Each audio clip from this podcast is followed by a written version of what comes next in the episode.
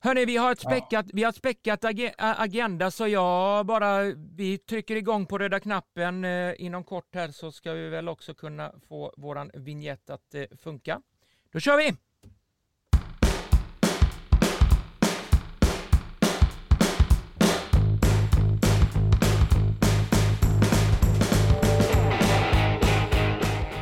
Just det, vignetten eh, talar om att det är ett nytt eh, poddprogram som vi spelar in. Det var länge sedan sist eh, vi höll på att snacka svensk damfotboll. Det är väl nästan två veckor sedan. Niklas, hur går det? Vi vet att du gjorde ett ganska gott kap här, plockade in någon export till Sandviken. Vad, vad säger du?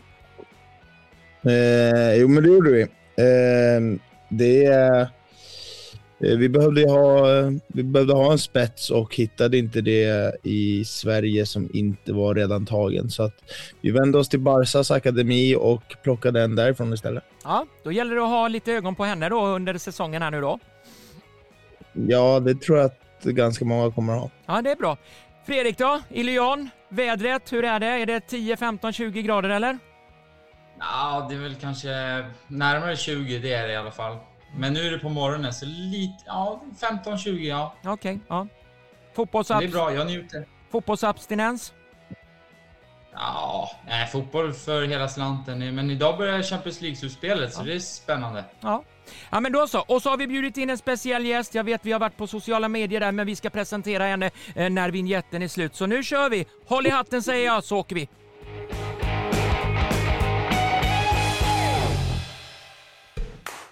Ni lyssnar på podden Innanför linjerna. Svensk damfotboll på elitnivå. Sådär ja, då är vignetten avklarad. En och en halv minut tog det och eh, vi sitter här nu på varsin eh, liten kant och länk. Eh, vi är fyra stycken idag. Vi har bjudit in en speciell gäst. Hon har varit här tidigare. Jag tror att frågan är var det nedsnack då av en säsong tror jag det var, eh, om jag inte helt missminner mig. Om jag inte är för gammal och minnet sviker, men jag tror det. Hon nickar i alla fall här. Fredrik, vi, innan vi presenterar den här gästen, hur har det varit sedan vi spelade in senast? Jo, men det har varit bra. Jag eh, har jobbat på och slitit och sen har jag eh, faktiskt eh, skrivit på mig nytt, nytt jobb, så att, ja. Eh, det är spännande. Ja, är du lastbilschaufför nu eller? nej, nej. Men det är, det är tillbaka till Norden, så det, ja. det är spännande. Okej, okay, ja. För Niklas då, hur går det? Är, du för, är ni fullsatt eh, trupp där uppe i Sandviken i division 1? Eh, ja, men både ja och nej. Eh, vi har väl satt truppen, sen har vi, vi har två stycken spelare som eh, anländer från eh, USA i maj. Eh, och då är vi fulltaliga. Men fram tills dess så har vi vi en trupp som vi tror på. Mm. Hur pass eh, nervös är du inför seriepremiären? Den är ju två veckor framåt, eller? För er? Mm. Ja, men jag är inte så nervös. Det, jag tror att det kommer... Eh, det brukar kanske komma någon dag innan premiären och sådär. Eh, men fram tills dess så är det ganska lugnt. Mm. Eh, vi, vi jobbar på helt ja. enkelt. Ja. Är det sådär, jag, jag har ju fått en känsla av när, när alla fotbollsspelare går ut för första matchen så är det lite grann som att en bonde släpper ut korna på grönbete, det där koruset som de kallar eh, på grönbete. Är, är det lite så, kommer det vara så Niklas om du bara får kort, kortfattat beskriva det? Nej, eh, det här har planen varit grön sedan eh, december så att säga. Så att okay. det, det är ganska... Det är konstigt när det är konstgräs. Ja, ja precis. eh, det, så att det är ganska, på det sättet är det ganska lugnt. Mm. Eh, jag tror att det mer är en, eh, en, eh, liksom en förväntan och eh, en längtan av att den långa försäsongen ska, ska vara slut. Mm. Ja, jag förstår. Men nu, nu ska vi då snacka upp och vi ska välkomna våran gäst här. Jag säger att hon är spjutspetsen inom den största mediatidningen vi har. Eh, och hon har figurerat väldigt mycket. Hon har haft ett hektiskt jobb, eller eh, hektiska veckor här eh, på senaste tiden. Det har varit skidor, det har varit överallt. Hon har, man har sett henne på sociala medier, man har sett henne i, i eh, just i den stora dagstidningen. Jag pratar om det Sportbladet då. Och vi hälsar väl Anna Rydén mycket varmt välkommen, damallsvensk specialist som du är på Sportbladet. Ja, men tack så hemskt mycket. Kul att vara med. Ja, hur, hur har det varit de här hektiska? Har du känt att åh, får jag landa lite nu eller hur, hur känns det? Ja, 2023 har ju sannoliken rivstartat med ett handbolls-VM, ett skid-VM som jag har hunnit klara av redan det här året. Men nu börjar ju full fokus på fotbollssäsongen. Så jag känner lite sådär som ett kosläpp nu att äntligen få byta snön mot gräs, satsa på fotboll och fokusera fullt ut. Dels på damallsvenskan men också givetvis VM som eh, väntar senare i sommar. Eh, jag ska hinna med ett VM till 2023. Det räcker inte med två. Åh oh, herregud. Ja, men du, hur är det egentligen att gå ifrån sån här skid-VM och så? Har, har du kollen nu på damallsvenskan?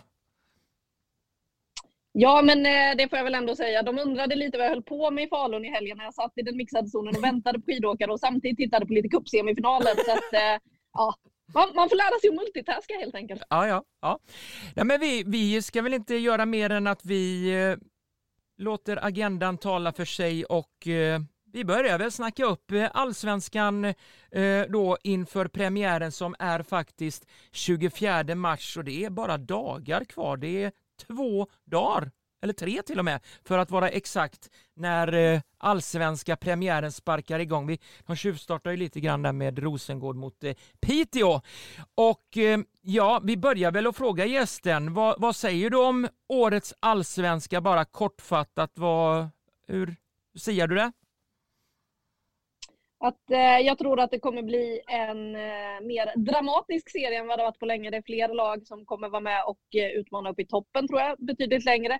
Det där bottenskiktet som vi såg i fjol på fyra lag, ja men där kanske det blir något mer lag som indragen. Så det kommer finnas mycket dramatik att följa i den här serien i år och det ser jag verkligen fram emot. För det finns ju inget som är bättre än dramatisk idrott. Kanske lite jobbigt för en del av dem som faktiskt är involverade i det där med alla sina känslor, men mm. att följa det från sidan, ah, det är det bästa som finns. Har du känt någonting med nyförvärv och sånt att oh wow, vad spännande att hon ska spela i damallsvenskan? Eh, absolut, det finns eh, en hel del tycker jag som har varvat spännande och bra och eh, jag ser väl kanske framförallt just nu fram emot att se eh, Julia Roddar tillbaka i eh, damallsvenskan eh, som ju då har gått till Hammarby och kommer bli ett viktigt tillskott på deras mittfält och hon gör ju inte heller eh, eller hon är ju tydlig med att hon saknar landslaget dessutom och hoppas på att via det här kunna visa upp sig ännu mer för landslaget. Hon har ju varit i USA i några år och känt sig lite bortglömd kanske där borta, eh, försvunnit ur landslagstruppen. Hoppas med en bra vår kunna göra entré tillbaka igen och få åka med till Nya Zeeland och Australien. Det är mycket sånt man kommer följa under våren också. Vilka spelare tar det där steget, tar chansen att slå sig in i VM-truppen. Det är ju väldigt många i serien som går och drömmer om det just nu. Mm. Ja, innan, innan vi fortsätter snacket här med allsvenskan så ska vi också säga Anna, vi har fått en, en hel del frågor som du också kommer få spara, svara på som lite expert här. Fredrik kommer eh, med jämna mellanrum i det här avsnittet att, att ställa lite frågor som, som lyssnarna då är nyfikna på och höra vad, vad du har för svar till det där som, som lite expert på, på damallsvenskan just. Men vi, vi säger väl så här, Fredrik, det har varit en lång, lång, lång försäsong. Va, vad säger du? Nu börjar ju den naggas mot sitt slut. Är de, är de tröttkörda? Är de trötta på det här försäsongstugget eller vad, vad har du att komma med? Ja, men det är lite unikt i det här med Sverige att ha en otroligt lång försäsong. Det är ju inte jättemånga länder som har det, utan de flesta har ju en väldigt fullspäckat spelschema under hela säsongen och sen ett kortare break och sen startar ju kupper och så vidare igång. Fördelen för de lagen i Allsvenskan och även i Elitettan som är med i Svenska cupen är ju att de får tävla tidigare. Men jag skulle säga att den här försäsongen har gjort så att det har blivit ännu fler frågetecken skulle jag säga. Jag menar Rosengård har ju skapat ganska mycket frågetecken. Frågan är, är de redo?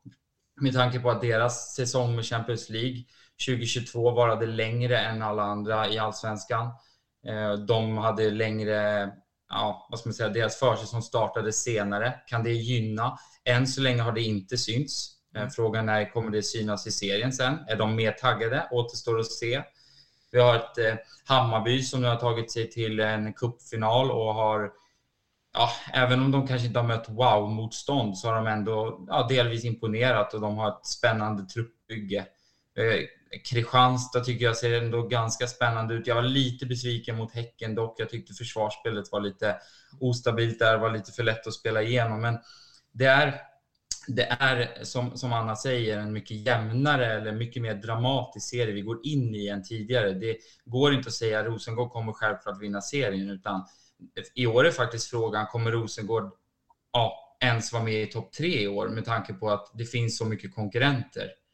Så att, äh, men jag, jag ser verkligen med spänning fram emot att äh, äntligen dra igång äh, serien. Mm. För Niklas, du som ändå är i, i de här faserna, som är huvudtränare för ett ändå division 1-lag, vad, vad säger du som tränare? Är, är det för lång försäsong som svensk fotboll har? Jo, men det tycker jag.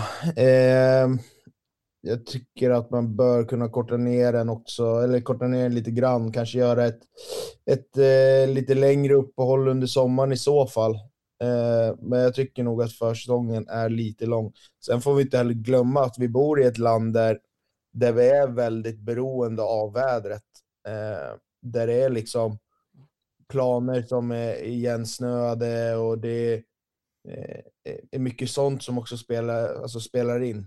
Eh, kollar man Umeå-Häcken förra året i premiären där matchen mer eller mindre skulle brytas eh, på grund av snöväder. Så det är mycket sånt som spelar in också. Eh, men det är klart att jag tycker att försäsongerna bör kortas ner lite. Kan det vara därför de har satt eh, att Rosengård får börja hemma mot Piteå istället för att Piteå börjar hemma? Eh, vad, vad säger du Anna och, om det här med försäsongssnacket och, och det? Tycker du också det så, som expert och som bevakar damallsvenskan att den är alldeles för lång?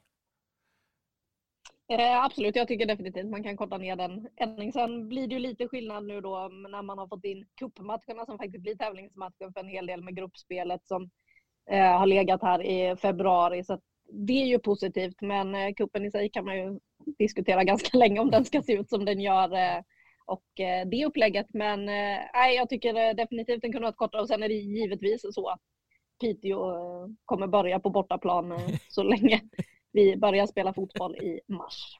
Men det är väl lite trevligt med snö när vi spelar fotboll? Det, det, det har de ju haft i England, eller Anna? Det har du spelat i England?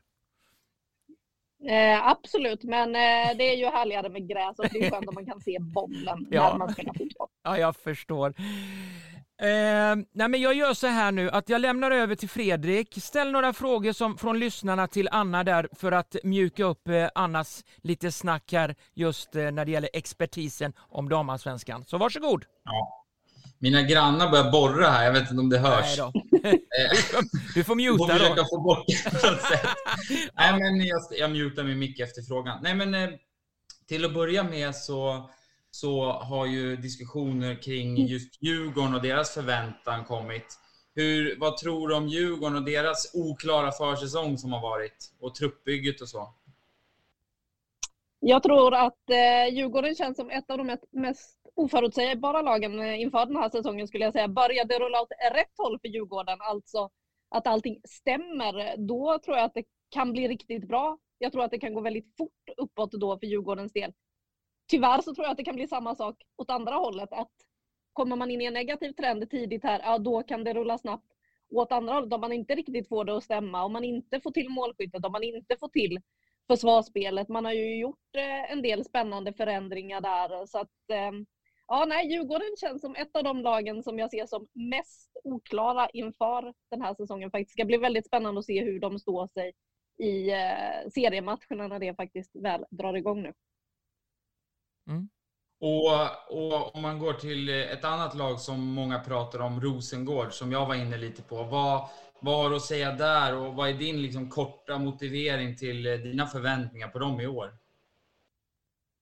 Ja, där eh, finns det ju väldigt mycket frågetecken efter eh, kuppspelet och eh, genrepet. Nu visst, det var en hel del eh, spelare som saknas. Det var inte den ordinarie elvan som mötte KIF Örebro och Jönköping här. Eh, en match som man dessutom inte kunde se. Det fanns ju ingen eh, stream att se den där matchen på, så jag vet inte hur spelet såg ut riktigt. Men eh, det är klart att eh, man höjer på ögonbrynen när man ser att de förlorar genrepet med 2-0 mot KIF Örebro inför säsongen samtidigt som man liksom känner att det är så mycket positiv pepp kring många av de andra topplagen där uppe där man känner att de har förstärkt. Man undrar ju fortfarande i Rosengård, vem ska göra alla målen? Man har ju inte hittat den där striken riktigt. Eh, där finns en hel del frågetecken. Hur mår en sån som Emma Berglund eh, som hade en del skadeproblem i slutet av förra säsongen? Som eh, inte spelade sista cupmatchen till exempel, var uppsatt i startelvan där men fick kliva av istället, under uppvärmningen istället in med Arna Dottir i mittlåset där. Så det finns ju en massa sådana där frågetecken och Caroline Seger, när är hon tillbaka? Hon är ju otroligt viktig för det där innermittfältet eh, trots allt. Så att, eh, äh, det finns väldigt, väldigt mycket frågetecken kring Rosengård just nu och eh, jag tror ju inte att de försvarar guldet den här säsongen.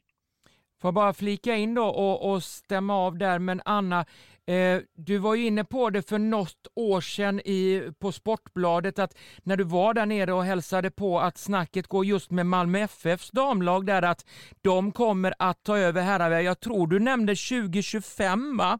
Eh, eller om det var 2026, något, något årtal där. Är det här på, håller det här på att ske nu i Malmö stad? Ja, det är väl fortfarande en eh, liten bit kvar då. De går ju in i division 1 eh, södra väl, eh, Malmö FF den här säsongen. Och kan ju vara uppe i damallsvenskan då tidigast 2025, vilket eh, de såklart drömmer om. Och de drömmer ju om att så fort som möjligt där vara med uppe och slåss om SM-guldet och ja, det ska bli väldigt intressant att se maktbalansen i Malmö när Malmö FF kommer upp, för vi ser ju också nu utvecklingen hos klubbar som Häcken, Hammarby, där man får synergieffekten av att ha herrarna eh, draghjälpen, förutsättningarna som spelarna ges med träningsanläggningar och eh, publikstöd. Eh, det blir ju något helt annat och eh, jag tror att damallsvenskan om några år kommer se helt annorlunda ut vilka klubbar som faktiskt är där med tanke på att allt fler, eh, jag tror att det kommer vara betydligt fler dubbelklubbar så att säga som eh, finns i både damallsvenskan och herrallsvenskan om några år. Mm. Ja, men, ja, det är verkligen. Men du var inne på förut, vi har fått in en fråga, det här har väl inte riktigt med obos damallsvenskan att göra, men det är ändå svensk damfotboll. Och du var inne lite och nosade på det här med att typ Julia Roddar har lite glömts bort borta i USA. Och USA har ju verkligen fortsatt sin satsning på damligan och klubbarna börjar bli, växa mer och mer. Det läste vi när Caroline gick till Kansas City. Vi har Mimmi Larsson gått till Kansas City. Vi har även Sofia Jakobsson där borta. Och USA som land satsar ju väldigt mycket på fotboll just nu, eller soccer som de säger. Vad, vad tror du det påverkar och tror du det kommer vara i framtiden? Om du får se i spåkulan, tror du att amerikansk eh, damfotboll kommer vara en ledande nation även om tio år? Eller vad, vad, vad har du för åsikter och synpunkter kring det? Alltså jag hoppas väl lite det med tanke på de pengarna som de faktiskt eh, skjuter in i damfotbollen just nu. Att man satsar, eh, man ser ju bara löneökningen som Mimmi Larsson får av att gå till eh, Kansas från Rosengård. Det gör ju att allt fler kan leva på sin fotboll, kan drömma stort. Det som har varit lite problemet med USA är ju att det har gått så mycket i vågor när de har satsat på damfotbollen. Så frågan är om det här är en ihållande satsning eller inte jag är lite rädd för att eh, det kommer komma en eh, downperiod igen där det inte är lika attraktivt. Vi hade ju ett tag när både Seger och Aslani spelade i USA till exempel eh, tidigare när många av de svenska stjärnorna flyttade dit och sen så dog det av lite. Nu är det på väg tillbaka upp. Vi har Johanna Glas till exempel också som har gått till Kansas City nu så att vi får väl se. Jag hoppas det med tanke på att det verkar finnas en hel del pengar i idrotten där borta och det är klart att eh, damfotbollen mår bra av en ännu större marknad. Mm. Men en typ Mimmi Larsson är ju typ Alltså, även fast jag kan tycka att hon kanske inte kommer vara en avgörande faktor i ett landslag, men i och med att hon är borta i USA och det är ju tidsskillnaden med Australien i VM i sommar. Nu har inte jag detaljerad koll på tidsskillnaden från just där hon är i USA och Australien, men det kan ju ändå vara en en sak som kan gynna Sverige i ett mästerskap, att hon kanske är inkörd i det redan, även om de har en förperiod. Absolut, och eh, det finns ju många sådana aspekter att ta in. Eh, jag vet ju att Julia Rodar bland annat hade gjorde ganska stökigt några gånger då när hon faktiskt skulle komma tillbaka och spela i landslaget. Eh, det var väl inför VM 2019 där hon hade otroliga resor att göra och vi vet att Sofia Jakobsson fick ju lämna en samling i höstas där hon då landslaget tillsammans med klubblaget diskuterade att för att hon skulle vara så redo för San Diego Wave som möjligt så, skulle hon inte spela den andra matchen utan fick lämna mitt i en samling och sådär. Så, så det blir många parametrar att ta in i det där. Men det är klart, Sverige kommer ju också kliva in i VM i sommar med en situation som är annorlunda från i alla fall de stora europeiska lagen, konkurrenterna England, Frankrike och så vidare med tanke på att eh, Sverige har spelare som faktiskt spelar fotboll fram till dagen innan de ska flyga vidare till Nya Zeeland och Australien medan de som spelar i eh, proffsklubbarna ute i Europa, ja de kommer ju gå på semester i maj, juni någonting, få några veckor ledigt och sen ska de komma upp i matchtempo igen. Så det blir intressant att se vad det gör för skillnad också för svensk del inför ett VM i sommar. Mm. Vi håller lite grann nu på frågorna där så återkommer vi till frågor eh, som Anna ska få svara på. Men vi fortsätter där och den heta debatten som har varit nu under ett x antal veckor det är ju det här med strejk eller inte strejk, eh, kollektivavtalet för eh, allsvenska eller damfotbollen i stort i stora hela. Vi hade eh, en gäst, eh, sportchefen för EFD här. Han ville inte svara på de frågorna som vi ställde just om, om det här med strejken. Han var inte involverad, sa han, men jag tycker att det där en sportchef bör väl veta lite vad som händer och sker inom de där fyra väggarna. Så. Men Anna, hur nära kan vi vara en strejk, tror du, i, i svensk damfotboll?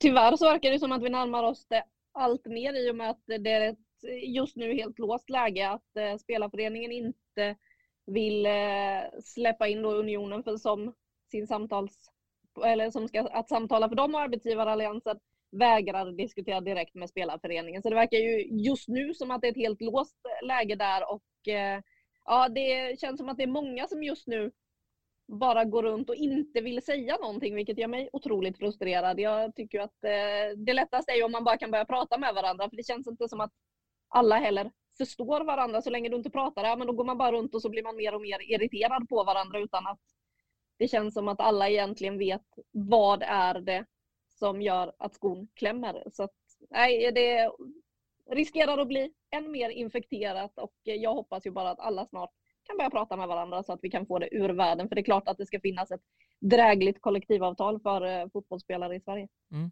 Niklas, hur mycket är division 1-lagen in involverade i, i det här med kollektivavtalet? Är, är ni någonstans där också? Eh, nej, vi är inte så involverade just nu, eh, skulle jag påstå.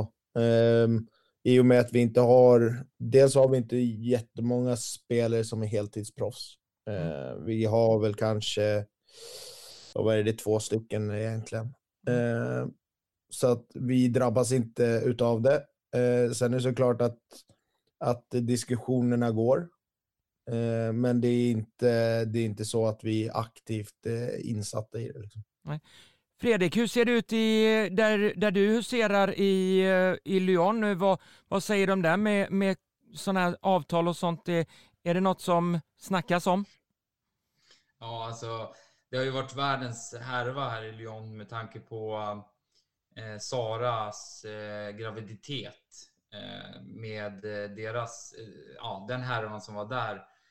Så att eh, jag skulle nog säga att det är nog inte bättre någon annanstans. Men det är bra, tyvärr, mm. att sådana här saker sker, för det gör att det kommer upp på tapeten och att det kanske aldrig mer uppstår igen. Mm. Mm. Men Lyon försöker ju nu ska jag inte smutskasta klubben här, men Lyon försöker ju komma lite undan det där genom att eh, Amel, eh, som var gravid också, hon får ta med sig barnet överallt och så. Men och hon fick ju ersättning. Men det folk glömmer är att hon var ju korsbandsskadad mm. under graviditeten, vilket gjorde att hon gick ju på Försäkringskassan som skadad, inte gravid. Mm. Så att det där, man, man kommer lite undan med just den, den typen. Men eh, det är klart att det är ett hett ämne här också. Kanske inte just det här kopplat till OBOS damallsvenskan och elitettan damfotboll kollektivavtalet. Men eh, jag vet att Fifpro håller ju på fortsatt och de åker runt till alla klubbar och diskuterar det här för att eh, uppmärksamma det så att spelarna står på sig. För det är lätt att man som, tyvärr, damfotbollsspelare även 2023 blir överkörda av klubbarna och de här äldre gubbarna. Mm. Anna, du var inne på det inledningsvis här att det kommer bli jämnare, hetare och, och så vidare i både toppen och, och bottenskiktet och, eh, av Obus damallsvenskan. Vi kan väl eh, kika lite grann om, om vi siar lite i, i toppskiktet. Eh, ja, vi förväntar vi oss att Häcken ska vara där, Hammarby, även Linköping detta, denna säsongen. Vad, vad har du som, som du kan detaljerat säga till oss som är journalist och, och pratar med folk? Vad, vad går snacket? Hur går snacket med toppskiktet för just eh, allsvenskan i år?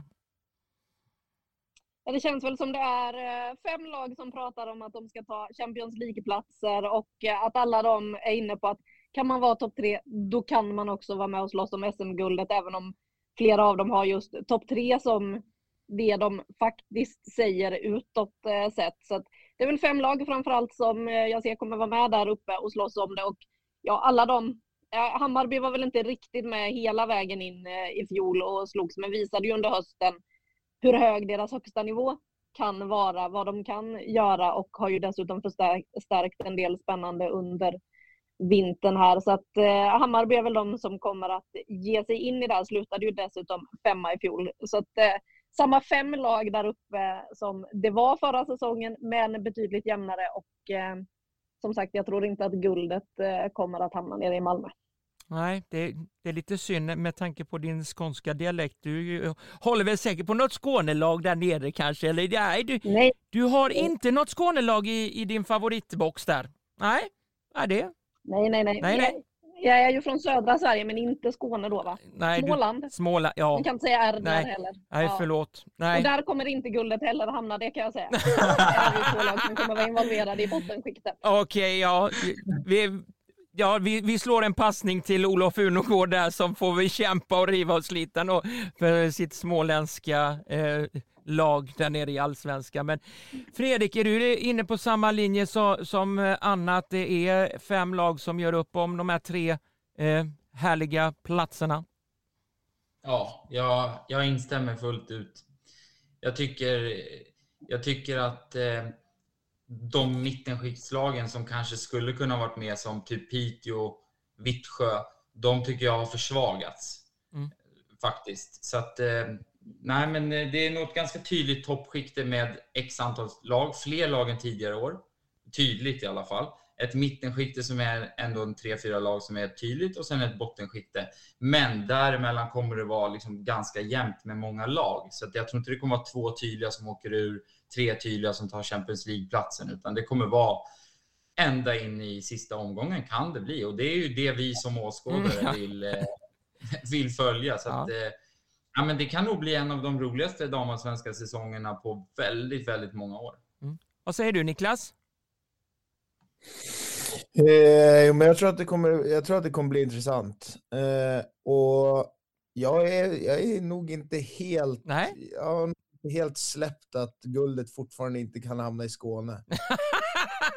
Okej, okay. ja. ja. kommer däremot hamna hos Rosengård, men jag tror att Kristianstad kommer att kunna vara med och slåss om det. Mm. Ja. Har du lyssnat på Munkens och Dalins podd eller? De tror Rosengård får vinna. Nej, nej, nej. Rosengård, Rosengård kommer inte vinna något guld i år.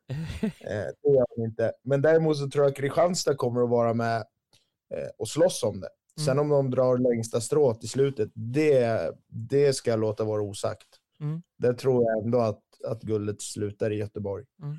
Eh, men, eh, men det är som Fredrik säger, det kommer att vara, det kommer att vara ett eh, tajtare toppskikt. Eh, sen så kommer det vara tajt där nere och jag tror att generellt sett i serien så kommer det vara, vara tajt bland, bland positionerna. Eh, men att det kommer att finnas liksom, skikt i serien.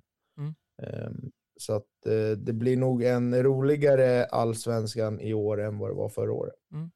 Anna, nykomlingarna som har kommit, Norrköping, eh, Växjö och eh, Uppsala är tillbaka nu i, i det absoluta finrummet. Vad säger du om, om deras eh, ja, vara och icke vara i allsvenskan? Kommer de bara upp och ner eller? Jag tror ju att det blir så för Uppsala tyvärr som ju fick den otacksamma uppgiften att han sälja sin skyttedrottning innan de själva visste att de fick en allsvensk plats eftersom de fick Eskilstunas plats där. Så att Uppsala tror jag får det tufft. IFK Norrköping tror jag kan klara sig till ett kval i alla fall och då Växjö DFF tror jag ju faktiskt är det laget i bottenskiktet som kommer att säkra kontraktet först. Ah, intressant, intressant. Vad säger du då Fredrik om eh, våra tre nykomlingar i, i allsvenskan? Vad, vad har du? Ja, jag har ju att alla tre klarar sig. jag, Okej. jag, Ja. jag, jag liksom... Jag vet inte, när man inte har så här mycket att göra på dagarna ibland så, så blir man ju lite nördig. Så jag går ju in, jag, jag har ju liksom listat upp Oj. startelvor och sen har jag i alla lag och så har jag liksom jämfört målvakt, mittbackar, ytterbackar och så vidare. Jag har typ försökt ställa upp hyfsat lika. Och du vet, då tittar jag på så här, Uppsala har ju typ snarlik startelva som Djurgården, enligt Ja, mig. ja. Det är väl några enstaka spelares individuella kvaliteter som, som eh, är bättre hos Djurgården. Men då har du kopplat till att Djurgården har ju sjukt tuff start. Mm. Och då är frågan, med tanke på den höstsäsongen de hade med fyra poäng på x antal matcher, kommit av 33 möjliga, plus en förväntning att gå till semifinal i, i Svenska Kuppen men åker ur.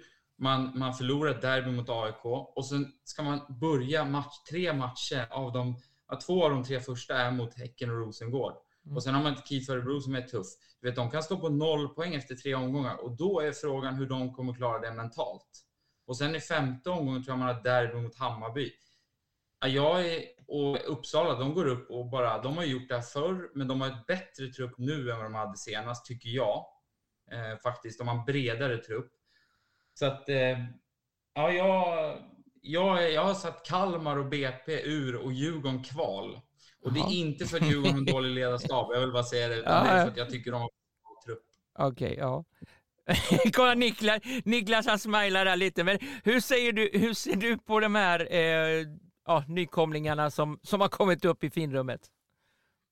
Eh, men jag är lite som, eh, jag är ändå inne lite eh, på samma spår som Fredrik. Däremot så tror jag ju att, eh, att Uppsala får det tufft. Ja. Jag tror att trupp, eh, truppen är, är nästan lite för tunn. Mm. Att man har en bra startelva, men vad sker eh, om man får skador på fel spelare? Ja, ja Eh, och. Men Den- då kommer jag tillbaka till det så här, okej, men, men bara, för att, bara för att ta en diskussion här. Mm. Uppsala, bra startelva, absolut.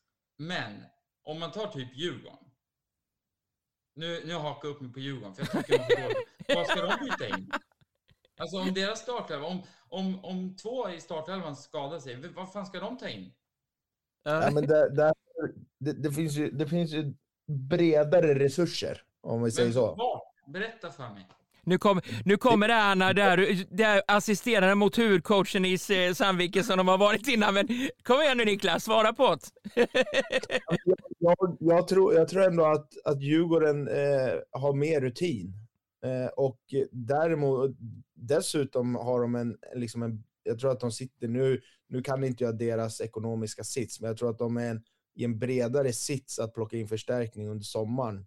Eh, ifall man skulle åka på någon skada på någon typ av någon spelare. Nu har man ju åkt på en, en skada på Hailey Dowd. Eh, får se när hon är tillbaka. Eh, och där är ju frågan hur man, hur man liksom eh, axlar hennes roll. Hon var ändå ganska viktig förra året eh, i anfallsspelet. Eh, men Och vem Uppsala, ska göra mål när Hailey Dowd är skadad mot Häcken? ja, det är, ju, det är ju den frågan man måste ställa sig. Eh, men vem gör mål i Uppsala? Ja, du, du har många. Nej, Du har många. nej. Ja. Alltså jag säger ju inte att Uppsala vinner allsvenskan. Det är inte det jag syftar till. Nej, Men jag, jag tror ändå att de är lite underdogs. Och Mm. jag menar, de vet var de ska komma upp och kämpa. Och de har Jag tycker så här, Milla Maja Majasar i, i mål, det är ett bra förstärkning tycker jag. Och att hon inte stod i AIK förra året, det har ju med andra faktorer än att hon inte var bra. Mm. Det har ju med att hon har en, eh, en, en skadebild som, som inte var så hel, men som är bättre inför den här säsongen. Då har Ellen Rombing en bra förstärkning. Alltså det är en riktigt bra förstärkning tycker jag. Agnes Nyberg är också bra och hon har hjärta för klubben. Klara Folkesson vet du själv. Hon kan bytas in i 60 minuten och avgöra matchen själv. Mm. Fast ingen vet om det. Mm. Så att, ja. Jag brinner för Uppsala. ja, det, ja, det, ja där, där har du en. eh, Valfridsson är nog, klappar dig på, nog på axeln nu. Lite grann, tror jag. Men nu bollar jag över igen. Vi, vi, vi tar ett litet break från det här. Det var en intressant diskussion mellan er två med tanke på det här med bottenskiktet. Men ta ett par frågor nu så Anna får eh, eh svara på lyssnarnas eh, härliga frågor som vi har fått. Ja, men vi var ju inne på det med kollektivavtalet och då kan vi ju koppla det till EFD då. För att eh, det, är, Fotbollsjournalen skriver lite om EFD och så. Eh, men vi hade ju en intervju med eh, Stefan Alvén senast här och det var ju några som hade lyssnat på det och återkopplade med frågor om Alltså, jag var inne på det också, men jag ska faktiskt ångra att jag, eller jag ångrar att jag inte ställde den frågan för att vad är det de prioriterar pengar på? Har ni gjort någon granskning där kopplat till eh, efterfrågan från föreningarna. Jag har pratat med en del sportchefer där de inte är jättenöjda med vad EFT prioriterar pengar på. Är det någonting som ni på Sportbladet eller du som, som journalist eh, är nyfiken på eller vet mer om? Jag är otroligt nyfiken på det, för jag har hört exakt samma sak. Att eh, det finns mycket frågetecken ute hos klubbarna kring eh, just det där med vad, hur prioriterar man, vad satsar man på? hur ska det främja damfotbollen? Så där finns det ju väldigt, väldigt mycket frågor att eh, ställa och ja, vi ska väl se om inte de kommer att ställas under våren så att vi kan få lite klarhet i för att det finns ju ett eh, ganska stort missnöje vad jag har förstått det som ute hos klubbarna kring det här och där kan man ju se till om man jämför EFD då som klubbarnas intresseförening på damsidan och SEF, klubbarnas intresseförening på herrsidan så är det ju väldigt stor skillnad på organisationerna, deras storlek, deras erfarenhet och så vidare. Så att, eh, där finns det väldigt, väldigt mycket frågor att ställa och det känns som det finns ganska mycket jobb att göra. Mm. Mm. Ja, det, för det är alltså, ja, det är väldigt eh, anmärkningsvärt kan jag tycka att man egentligen skyller på pengar och sen anställer man, vad var det, tre stycken eller fyra, var det fyra, fyra. föreningsutvecklare? Mm. Fyra föreningsutvecklare och, som ska besöka föreningar och det gör de. Men då undrar man ju också så här, vad gör Stefan Alvén till exempel som sportchef? Ska inte han besöka föreningar? Det gör han inte. Det har han inte gjort under hela sin tid. Vad gör han då? Alltså han är sportchef. Men ja, det är väldigt mycket man kan grotta sig i där. Mm. Eh, men en annan fråga är eh, om du får spå i alltså framtiden. Vi ställer samma fråga till Stefan och det är samma frågor som kommer in här. Vart är dam, svensk damfotboll om 5-10 år i liksom ranking och näringskedjan så, om man får titta i hierarkin. Vad tror du? Ja, det beror ju väldigt eh, mycket på vilken väg man väljer att ta lite. Det känns ju som att just nu måste man välja väg. Man måste se till att det kommer in mer pengar, mer resurser. Mer för vi har ju inte sett samma satsning i Sverige när Europa har börjat rusta, när allt fler länder faktiskt har börjat eh, trycka in pengar i damfotbollen så har vi inte sett samma utveckling i Sverige, vilket ju är väldigt tråkigt. Vi ser hur damallsvenska lagen sliter med att få publik till sina arenor. Man lyckas inte få, få folk att gå där. Ser man ju väl, IFK Norrköping hade väl hamnat typ sexa i publikligan i damallsvenskan i fjol eh, om sitt mm. publiksnitt. Det säger ganska mycket, inte bara om att IFK Norrköping faktiskt är något på spåren, men hur det ser ut i övrigt. Så att, eh, ja, jag har väldigt svårt att se exakt. Det gäller att folk vågar satsa nu, för gör man inte det, ja, då eh, finns risken att en ganska mörk framtid. Sen måste vi förstå också att damallsvenskan kommer aldrig mer vara en av världens absolut bästa ligor när då de stora länderna ute i Europa, USA väljer att satsa, väljer att trycka in pengar. Så att där uppe kommer vi inte vara, men vi ska ju inte behöva hamna så långt ner i rankingen som herrallsvenskan är på herrsidan. Där borde det finnas förutsättningar för damallsvenskan att ligga betydligt högre jämfört med hur det ser ut ute i Europa. Så att, eh, det blir spännande att se. Jag hoppas att man vågar satsa så att vi ändå kan vara med där ute och slåss ibland och att man faktiskt kan se Champions League-fotboll i Sverige lite då och då. Det kommer ju inte vara så att den har Champions League-titlar till ett svenskt lag längre. Den tiden är ju tyvärr förbi. Mm. Men, Vad var på publiksnittet eh, i snitt i allsvenskan förra året? Ja, det är en bra fråga. Det kan inte ha varit jättehögt. Det var väl bara Hammarby som hade Mm. Så att det faktiskt Häcken hade ut 900 tror jag på hemmaplan. Mm. Mm. Ja. Men, men jag, jag var ju på upptaktsträffen igår som eh, allsvenska, herrallsvenskan hade och, och där fick vi ju sådana här Mentimeter-knappar att trycka på och, och då, då fick man en fråga där, är, är då herrallsvenskan lika a- attraktiv idag som den var för ett x antal år sedan om man fick trycka då? Hur Anna, tycker du att damallsvenskan är, är den mer attraktiv nu än, än tidigare eller har den börjat att dala?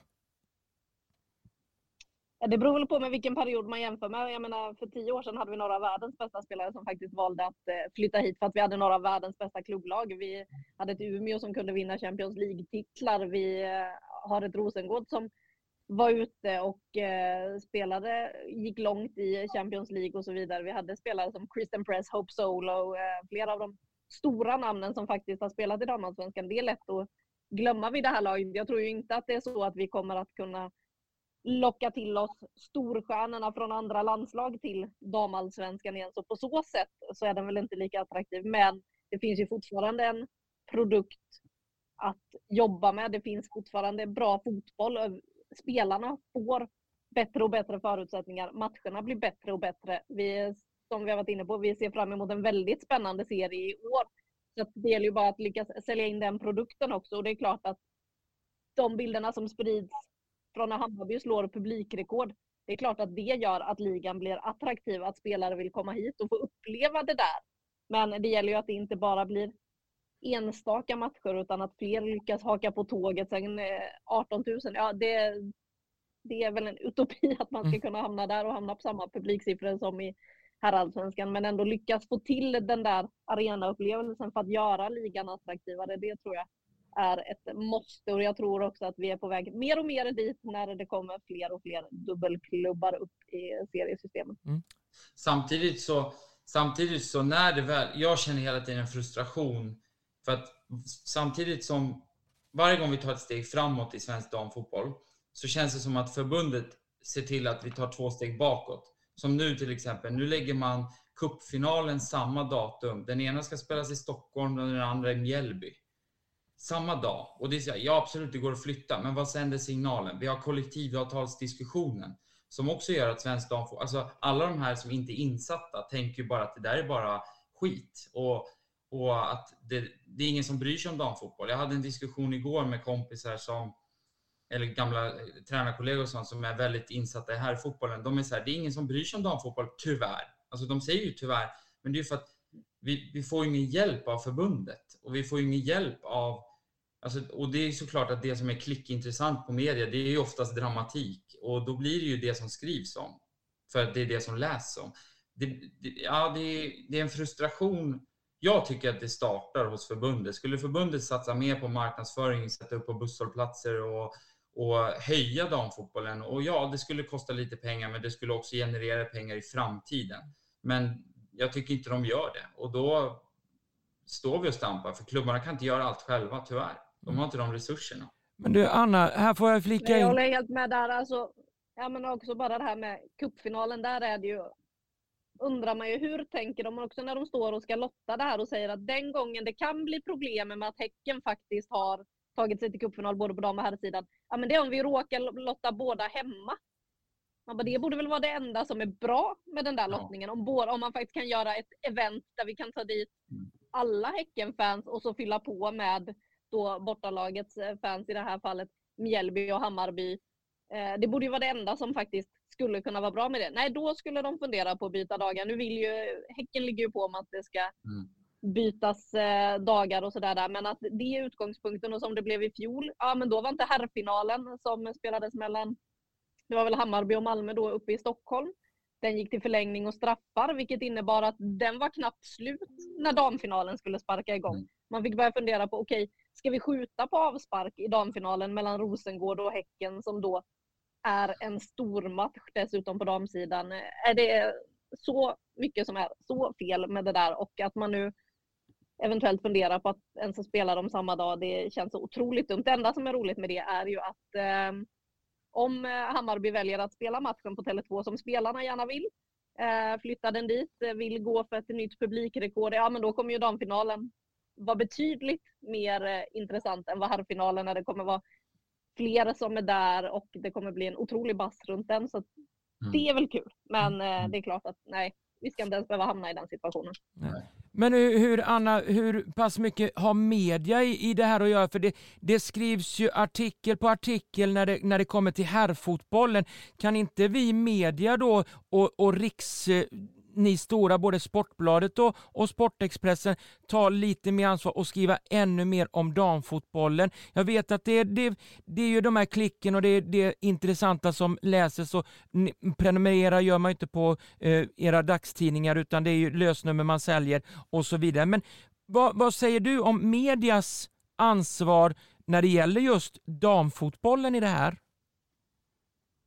Det är klart att media har ett ansvar att uppmärksamma, att skriva om och att eh, driv, hjälpa till att driva ett intresse. Men det gäller ju också att det faktiskt finns satsningar där bakom. Mm. Eh, vi försöker ju så mycket vi kan, bland annat med att vi faktiskt eh, började sända damallsvenskan för två säsonger sedan och såg till att alla matcher sändes via vår plattform, vilket i sin tur sedan ledde till att Viaplay faktiskt fick upp ögonen och se att nej, men det här är ju en rättighet som faktiskt måste ligga hos ett tv-bolag, vilket är det enda rätta mm. såklart. Det är ett mm. underbetyg till kanske förbundet och EFD i början där att mm. vi ens hade möjlighet som en tidning i grunden att vara de som sände serien i två år. Eh, jag är ju bara glad för det för det har öppnat väldigt många dörrar för att vi ska kunna göra än mer damfotboll. Och eh, jag gillar ju att i det här huset så känns det som att man ändå vill satsa på bevakningen kring damfotbollen. Man vill satsa på både den inhemska ligan men också de internationella ligorna när vi har allt fler stjärnor ute och eh, mästerskapen. Det är inte så, visst, vi skickar fortfarande betydligt fler när det är herrlandskamper och så vidare, men mm. man, pratar, man gör inte lika stor skillnad som det var för några år sedan och eh, det tycker jag är positivt. Men det finns mycket jobb kvar där att göra och det är klart att vi också har en del i att bygga det här intresset och att profiler ska byggas och så vidare. Men då gäller det också att spelare och klubbar är med på tåget och eh, förstår att eh, det är bra att mm. synas i mm. media, att mm. skapa rubriker, att bygga ett intresse, mm. att faktiskt våga sticka ut lite ibland. För det är det som gör att man sticker ut i bruset. För som hos oss, jag menar, vi, jag, eller jag jobbar på Sportbladet. Det är inte bara fotboll ens vi skriver om, utan man ska konkurrera med längdskidor, man ska konkurrera med handboll, mm. all internationell fotboll, hockey. Det är så mycket som finns så ska man sticka ut i bruset, ja men då gäller det att man vågar göra det också. Mm. Så att, mm. Det hoppas jag att man vågar mer och mer och eh, känner att vi måste hjälpas åt för att bygga ett intresse här och se till att allt fler uppmärksammar sporten. Mm.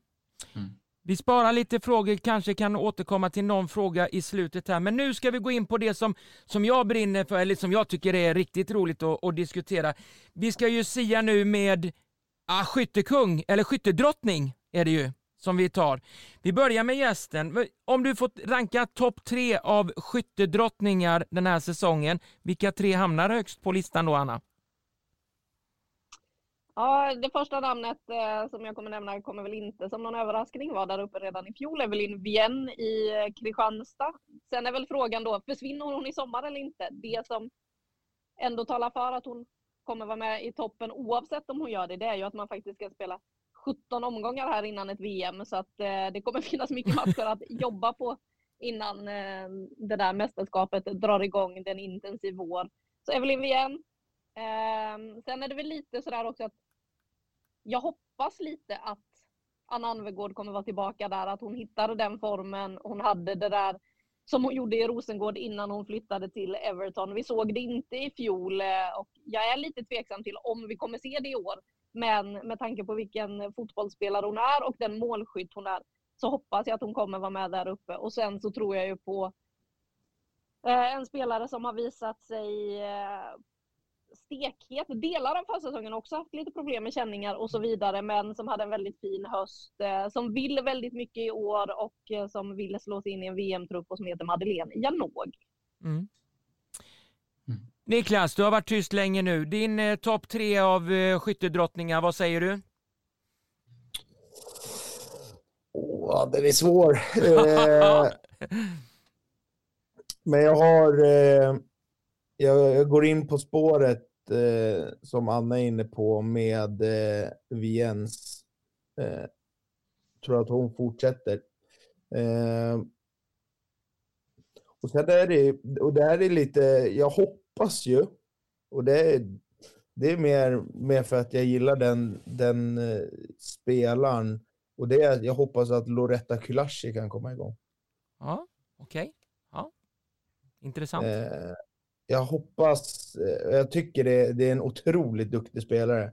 Eh, och jag hoppas att hon, hon liksom kan få, få komma igång och få det att släppa ordentligt i Rosengård. Jag tyckte hon var bra när hon var i Eskilstuna eh, och lite sådär. Eh, men sen är det ju eh, Janogy, eh, hur suget är. Eh, sen vet jag också, och där, det här kommer vara en uppstickare. Eh, Ja. Jag tror, eller jag hoppas, Ja. jag hoppas att Klara Folkesson kan vara med där uppe. Ja, se där. Då har du ett litet hjärta där, då klappar det lite extra va? Ja, men Ja. Det, och, och det är också för att jag vet, jag vet också vad hon kan göra. Mm, mm. Det kan mycket möjligt vara så att hon gör 12 mål av att hämta den från eget straffområde och bara springa rakt igenom. Mm. Det är inte omöjligt. Nej. Men eh, ja, det, det är en enorm uppstickare. Vad säger du då Fredrik? Din topp tre? Ja. ja, jag har ju sett det också, men jag, eh, jag vill inte sätta den pressen på henne. Men, eh, nej, men jag, jag, jag bråkar lite med mig själv, som jag brukar göra. Men jag har Evelyn Wiens vinner skytteligan utan hot, skulle jag säga. Jaha. Och man får inte glömma att, som Anna var tidigare inne på, att vi har ju haft världsspelare i ligan och vi har inte för länge sedan haft Man Manum till exempel som gör succé i Arsenal. Och jag tycker fan att vi ens är en världsspelare. Alltså, hennes kvaliteter håller riktigt, riktigt hög nivå och om hon bara gör typ två mål i VM i sommar så då kommer hon lämna. Men jag tror ändå hon vinner skytteligan. Spelar ingen roll om hon har spelat 17 omgångar eller om hon spelar 26 omgångar. Hon kommer vinna den här skytteligan. Ni hör hur övertygad jag är. Ja, ja, ja. ja. Eh, nej, men sen, sen har jag en, jag vet inte om jag ska kalla det uppstick, för hon har gjort fem mål på fem matcher i Hammarby, men nyförvärvet 18-åringen, eller inlånade 18-åringen Maika Hamano tycker jag är, ja men det är en, eh, jag bara, jag bara ler när jag ser henne spela fotboll. Mm. Hon är överallt, Ja. men hon gör det också bra. Hon, hon har lungor som fem spelare samtidigt. Det är helt sjukt. ja. Och håller hon sig hel och, och får fortsätta spela match efter match så kommer ju hon göra, ja, i alla fall vara med där uppe i topp tre, skulle jag säga. Mm. Och sen är jag övertygad om att Anna Anvegård kommer vara där uppe för att jag tycker att hon, det känns som att hon, hon tycker fotboll är kul igen. Man Mm. har sett det när hon kommer tillbaka till Häcken att hon har fått kämpa lite med motivationen. Hon har även varit ärlig och öppen med det själv. Men man ser nu på, på under Svenska cupen, eh, gruppspelet och även senaste matchen här att hon, hon har ett helt annat eh, tryck i, i steget när hon löper och en helt annan blick. Så att jag både från mitt hjärta hoppas, men också tror att, att hon kommer vara där uppe och fightas om eh, topplatserna. Men sen vill jag bara sticka ut med Katinka Tandberg som eh, kom till Linköping som är kanske inte den här tydliga forwarden, för hon är mer mittfältsposition, men jag tycker ändå att hon, hon eh, med tanke på att de tappade Vangsgård så, så är det en spelare som, som kommer vara viktig för Linköping i år och som jag tror ändå kommer eh, göra mycket mål. Ja, eh, jag, jag har ju inte alls dem på listan som ni. Jag, jag har Madeleine Janogy som tredje, tredje, tredje, tredje val där. Henne tror man ju mycket på. Det är ju många experter och det som också tror att hon, hon kommer att eh, dundra in massa mål. Eh, Men ah, Olivia Skog vill jag se. Jag, vill, jag tror på henne faktiskt. Och även om hon är lite äldre i gamet så ja, jag tror att hon kan blomstra till och, och trycka dit ett x antal baljer där och, och göra så att Sverige går långt i VM också. Hon måste ha lite självförtroende med. Eh, som sagt var, det, får jag väl ösat på henne här nu då så att hon, hon får igång målskyttet då. Men den som jag har som topp top ett eller etta på min måldrottningslista det, det är Kristianstadsspelaren Täby Tindell. Jag älskade henne när hon var i Kalmar. Hon, hon var ruggigt duktig där. Hon var väldigt måltjuv eh, och så vidare. Men då hade hon ju Mimmi Asperoth också som, som hjälpte henne just i Elitettan. Har haft lite tuffare nu första säsongen i eh, Kristianstad. Men ja, jag tror att hon, det kommer lossna för henne så att eh, jag säger eh, Tabby Tindell med lite reservation för eh, som sagt var Vienne. Men Tabby Tindell tror jag på mycket i år. Det var min lista där och eh, ja, men vi, vi tar väl också... Hon kom ju ändå trea i skytteligan förra året. Mm. Trea? Ja. Mm. Mm. Men eh, Anna, vi, vi tar lite överraskningar här. Positiv överraskning, eh, allsvenskan. Vad säger du då? En spelare som du får nämna.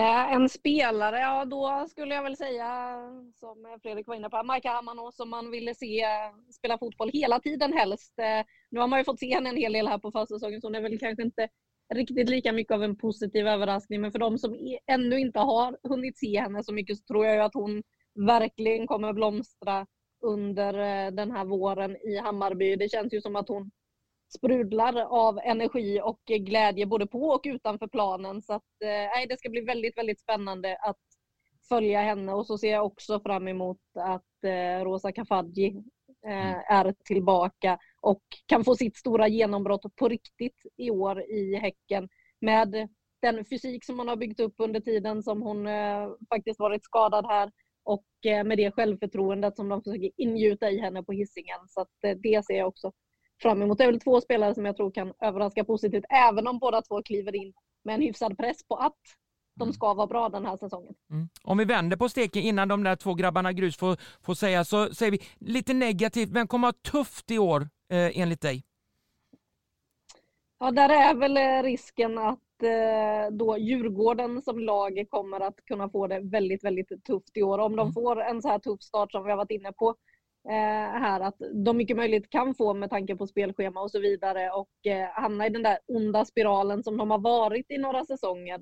Så eh, då tror jag att de kan få det väldigt tufft. Sen tror jag ju också dessutom de som jag har tippat sist i serien, nämligen IFK Kalmar, eh, de kommer få det otroligt svårt efter att Alissa Walker har flyttat. Eh, man hade en ersättare på väg in som skadade sig. Vem ska göra målen där? Hur ska man få en struktur eh, nere i IFK Kalmar och få det här att eh, flyga på Guldfågeln. Nej, jag ser tyvärr inte riktigt det hända den här säsongen, även om jag då som smålänning gärna ser mm. fotboll nere i mm. mina gamla hemtrakter, mm. så tror jag att de kommer få det väldigt, väldigt tufft den här säsongen. Mm. Fredrik, eh, vem blir överraskningen i år eh, enligt dig? Nej, men det är ju Mike Amano som, som, eh, som Anna är inne på också. Jag, även om hon kanske har press, hon är utlånad från Chelsea och så, men hon är ju en doldis när hon går in i den här säsongen egentligen. Även om hon har tagit alla som har sett Svenska Cupen, gruppspel och slutspelen med storm, så, så är hon en doldis in till damallsvenska säsongen och hon kommer vara en överraskning för alla. Det är jag helt övertygad om. Och, och om man ser till var det flopp eller vad sa du? Ja, precis. Eller negativ ja. sådär. Så kommer mm. det tufft i år. Ja, men då är det... Alltså tyvärr säger jag det. Jag är bra vän med Magnus i Djurgården, men jag säger att de har för dålig och för smal trupp. Och om de inte nu överraskar alla och får in någon sista dagarna här på transferfönstret så, så som jag vet att de diskuterar med och får de in två spelare så kan jag ju vända i mina åsikter. Men som det ser ut just nu så är det de som kommer få det mm. tuffast. Inte att de liksom kommer sist i serien, men sett till förväntningarna. Mm. Mm. Niklas, vad säger du? Årets eh, överraskning? Eh, det skulle jag nog säga blir eh, Rosa. Ja, vad grundar det på? Eh, nej men jag tycker hon gick till Häcken, blev skadad, man har inte riktigt fått sett henne. Man, man fick se henne eh, i ett x antal matcher i AIK när hon var upp. Eh, och eh, hon stack ut där, gjorde det jättebra. Eh, gick till Häcken, blev skadad, har inte riktigt eh, spelat någonting med Häcken. Jag tror det var en match eller något sånt där. Mm. I seriesammanhang då. Så att jag tror att hon kan bli en intressant spelare som jag hoppas får ett genombrott i år. Mm. och gör hon det tillräckligt bra så tycker jag ändå att hon bör nog kunna få chansen att vara med i en diskussion eh, för ett landslag. Mm. Eh, jag. Det är en spelare som, som sitter på liksom internationella kvaliteter med teknik och snabbhet och fysik och, och sådär. Så att det, det är en spelare som, eh, som jag hoppas får ett genombrott. Ja. Framförallt skalle tycker jag. Alltså hon Ja, verkar ha en skalle som absolut eh, inte är en typical eh, Swedish mentality utan det är riktigt liksom hårdhudad och lämnar nog ingenting till ödet. Nej, det tror jag inte heller. Vilka kommer få det tufft av? Vilka har negativ eh, trend i år, tror du? En- Om det är någon spelare eller ett lag? IFK Kalmars målvakt. Hon Jaha, kommer få jobb. hon kommer få jobbigt. Nej, nej det, ska, man inte vara sån. Nej, men jag tror... Eh, eh, alltså sett över förväntningar så är Djurgården. Eh, det är Mm. ju liksom... Det, det är en stor klubb på herrsidan. Det är en klubb som har, som har varit å andra sidan i botten nu ett x antal år i allsvenskan på damsidan. Eh, men, men eh, jag tror att de kommer... Det är lite som Anna sa i början av programmet. Antingen så kommer det gå, gå bra och då går det fort uppåt eller så kommer det gå fort neråt.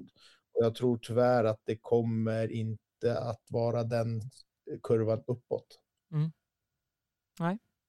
Intressant där. Ja, som överraskning eh, Växjös eh, Evelyn EJ. Jag ska eh, bli nyfiken för hon har ju gjort ett x antal inhopp för eh, BK Häcken för förra säsongen var det. Eh, har känt på eh, just damallsvenskan lite grann. Hon öste in mål i elitettan. Jag tror att hon kan nog bli en sån där liten succé för Olof Unegård där nere i, i Växjö och att hon gör mycket mål. Det, det är ju hon som ska stå för målen där fram och frågan är, håller hon? Gör hon det så, så kan hon nog eh, bli årets ja, succé där eh, i allsvenskan tror jag. Den som kommer få det tufft, eh, jag säger spelaren Nicole Robertson. Hon gick från Uppsala till Norrköping. Jag vet inte riktigt. Här har vi Gustafsson i Norrköping som öste in mål eh, i elitettan. Kanske inte håller kal- eh, kapacitet och kaliber för att göra mycket mål, men jag tror inte den miljön i Norrköping passar Nicole Robertsson lika som den gjorde i Uppsala. För jag, där kände hon sig bekväm och, och allting sånt. Och, och det. Så att, ja, det, jag tror att hon kommer få det tufft, tufft i år. Eh, det är bara att hoppas att, ja, att jag har fel. Mm. Ska vi gå till... eh, Det är ju inte så vanligt, Anna, att eh, tränare sparkas i allsvenskan, i damallsvenskan så här, men om du får gissa nu, om det är någon tränare som ryker, vem har du då? Vem skulle det vara då? I vilket lag är det som sparkar sin tränare först? I så fall. Ja, nu eh, tror jag ju då inte att eh, någon kommer behöva gå under serien, men vi har ju varit inne på laget som eh, riskerar att gå snabbt utför och eh, det enklaste att ändra en trend är ju tyvärr att sparka tränaren och med tanke på att det finns storklubbstryck och så vidare så är det väl Magnus Paulsson som i så fall ligger eh, mest risigt till om eh, Djurgården får den negativa utvecklingen här. Men eh, jag tror ju att alla får behålla jobbet hela säsongen och hoppas väl lite det också. Man vill ju sällan att Mm. folk ska floppa. Nej, det är väl så. Det är väl inte, det är, det är väl inte, alltså när man tittar statistiskt så är det väl inte så att när man sparkar en tränare så har det inte gått riktigt så som de har- velat eller om man ser ur det långa perspektivet att, att sparka en tränare då har det väl inte varit den effekten man har velat få eller? Vad säger du Anna? Nej, och sen på damsidan så blir det ju, vi har varit inne på att det är många lag i damallsvenskan som sitter på smala trupper. Det är inte alltid det finns så mycket att göra där och eh, då kanske det enda alternativet möjligtvis är att byta på tränarsidan. Så att, eh, men eh, nej, det är ju väldigt olika vilken typ av effekt det där är. Oftast så ger det ju inte den där effekten. Det beror ju på lite vilket läge man är i. Om man ska få en snabb nytändning bara och eh, rädda ett kontrakt över några matcher, ja men då kanske det ger effekt. Men i längden så har det ju sällan gett någon större effekt att sparka en tränare Nej. mitt i en säsong. Fredrik, vem tror du då? Om det skulle bli någon? Nej, men med tanke på att eh, det, det som ni pratar om det här med poäng, eh, att det inte blir bättre när man byter tränare, så har vi ju till exempel Djurgården som har fått ett snarlikt, till och med lite sämre poängsnitt sen man bytte tränare från Pierre till Magnus. Och jag vill vara tydlig med att säga att jag, tog, jag anser inte att det är ledarstaben, utan jag anser att det är ledning och organisation. Jag tror att man behöver se sig om i sitt DNA och sin identitet. Mm. Typ Sean. Sean gör det jättebra i akademin. Alltså de har gjort ett jättejobb på akademin och de får fram talang efter talang som, som är duktiga liksom. Men jag tror inte att han är rätt för att sitta som sportchef. Mm. För jag tror att han, han har en övertro på en del spelare som han värvar som jag anser är övervärderade. Både ekonomiskt, förmodligen i kontrakt, men också i liksom, förväntningar. Eh, och, och det gör ju att hur han säljer in det i media, så här, vi ska komma topp 7, vi ska komma topp 5 och så kommer man 10, 12, 11. Alltså det, det, det funkar inte. Någon, någon, gång måste ledningen se om att ja, men Sean gör det jättebra på akademin, men han kanske ska hitta, de kanske ska hitta en ny sportchef. Mm. Eh, så att, men jag tror tyvärr att han kommer känna pressen och då kommer han sparka Magnus. Jag hoppas inte det, för jag tycker som sagt inte att det är Magnus som sitter på ansvaret. Men sen har jag en annan och det är Rosengård. Mm.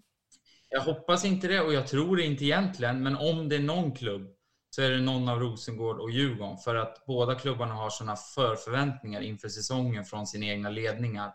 Så om Rosengård har sju poäng efter sju omgångar, vilket ser rimligt, då kanske man börjar vrida på sig lite att mm, vi hade rätt tufft mot Bayern München och Barca och så nu är vi inte ens nära att vinna SM-guld. Vi kanske behöver göra en förändring. Mm. Så att, ja. ja. Om det sparkas någon tränare, Niklas, vem blir det då? Rosengård. Ja, kort och koncist. Ja. ja. Nej, men jag tror att det, det, är, som, eh, det är som Fredrik säger, eh, man har men man, man vann SM-guld förra året och man har varit topplag. Jag tror ju inte att man kommer att vara topp tre i år. Mm. Eh, vilket eh, gör att man liksom börjar ställa frågor och samtidigt har, har vetskapen av att MFF kommer någonstans i bakgrunden. Eh, och vill man fortsätta vara storklubben på damsidan nere i, i, eh, i Skåne så behöver man nog göra någon form av förändring. Mm. Sen om det är rätt eller fel, ja. Mm. mm. Jag hade satt eh, BP här med tanke på den eh, historiken jag har fått eh, tilltalat mig att det var inte riktigt på schyssta medel. Man, man gjorde sig av med Marcello i, i det där ledet och så plockade in assisterande där Gunnars istället. Så, ja, jag känner väl att om inte Gunnars gör ett bra, bra ja, de här tio första omgångarna så kanske han ligger lite pyrt till och, och så vidare, om det nu är någon. Men jag får nog vända lite grann och säga också att Rosengård ligger väl där. Skulle det inte gå poängmässigt så ja, då ligger, då ligger det nog pyrt till att få göra någon, någon förändring i ledarstaben där eh, på något sätt. Och då kan jag rata dig direkt Kenneth innan vi slutar ja. här att BP kommer inte Nej. sparka sin tränare. För de har jättestram budget på damsidan ja. plus att de betalar nästan 100 000 för Gunnars provutbildning. Mm. Ja. Väldigt skeptisk till, ja. Till. Ja, det, jag förstår. Ja, jag, var, jag är skeptisk också, men var, varför sparkar man ändå? Marcello var en, en, en tränare som... Men han sparkades inte. Nej, han fick lämna, för han, han fick ja. ju inte nytt kontrakt. Nej. Nej, men Nej, tjejerna det... tyckte om honom och så vidare. Och det, ja. Men ja, vi gör så i, nu går vi mot slutet av uppsnacket för damallsvenskan. Anna, topp tre i din lista över vilka kommer trea, tvåa och etta om du får säga när allsvenskan knyts åt i höst? Mm, egentligen när jag satte mitt tips från början så hade jag två lag på andra plats. Ja. Ehm, så får man ju tydligen inte göra. Då hade jag Rosengård som trea, men så blev det inte till slut. Utan eh, ja, till slut så landade jag i att eh, Hammarby kommer att eh, sluta trea. Mm. Rosengård kommer trots allt på något sätt sluta tvåa i den här. Jag vet inte riktigt hur jag har landat där, för ett tag hade jag dem. Ja, de har flyttat upp och ner i min tabell kan vi säga. Men det slutade nog i det här att de förra säsongen vann SM-guld trots att de faktiskt inte imponerade särskilt mycket under förra säsongen. Eh, men man vann liksom matcherna ändå, att den mentaliteten finns. Att man har det över hela säsongen, att det där finns någonstans i gjorde att eh, Rosengård till slut ändå landade in på en andra plats i mitt tips. Men eh, guldet, det kommer att firas på hissingen. Det kommer att BK Häcken att ta hem den här säsongen. Fredrik, vad har du? Trea, två, etta? Ja, jag har trea Hammarby. Ja, Tar Champions League, den efterlängtade Champions League-platsen. yes. Och sen två har jag Kristianstad och etta har jag Häcken. Bra där. Ja. Det är snarlikt. Ja, det är snar, snarlikt där. Ja, precis. Det är bara Rosengård som skulle upp där. Men ja, Niklas, vad säger du? Jag har en som är ännu mer snarlik som Fredrik. Kopia? Kopierad? Ja, men mer eller mindre. Alltså, vi Eh. behöver inte ha med dig eller mig, för vi säger samma sak. Twins? Hammarby. Hammarby trea, Ja. tvåa Kristianstad och etta då är Hisingen. och Kalmar. Ja, just det. Nej. Kalmar. Ja, om du tittar på botten, ja. Precis. Ja. Kalmar, jag tycker du är... Ja. Ja. Hisingen får fira guld på ja. damsidan. Eh, förra året fick herrarna göra det. I år är det damernas tur. Ja. Jag tror det blir dubbel. ja, kanske. Mycket, mycket möjligt. Ja. Men vad, jag behöver inte ens nämna, jag har ju som grabbar, vi är i podden är ju helt eniga, vi som roddar den här podden. Det är Hammarby på tredje plats, Kristianstad tvåa och Hisingen, ja där eh, det laget det får höja pokalen i år eh, för eh, damerna. Sen hur det går för herrarna, ja det är en öppen historia, de slåss väl om det med, jag vet att Djurgården är där uppe och tampas på herrsidan, men ja, kanske dubbla guld för Hisingen i när säsongerna är avslutade. Hörni, vi eh, har väl inte så mycket mer. Jag gör så, sätter igång den här lilla vignetten som eh, förkunnar att eh, det snart är över. Allsvenskan är igång. Premiären 24 mars. Anna, hur mycket ser du fram emot att Allsvenskan drar igång? Otroligt mycket. Jag är väldigt, väldigt fotbollssugen just nu. Har du, vad har du mest att se fram emot enligt dig? Vad, vad vill du se?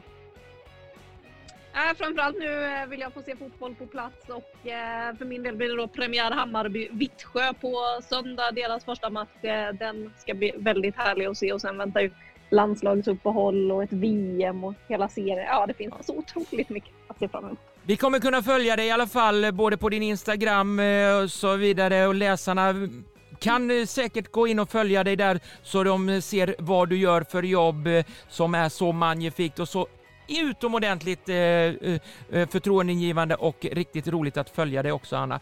Fredrik, vad händer för dig i, i Lyon den närmsta tiden?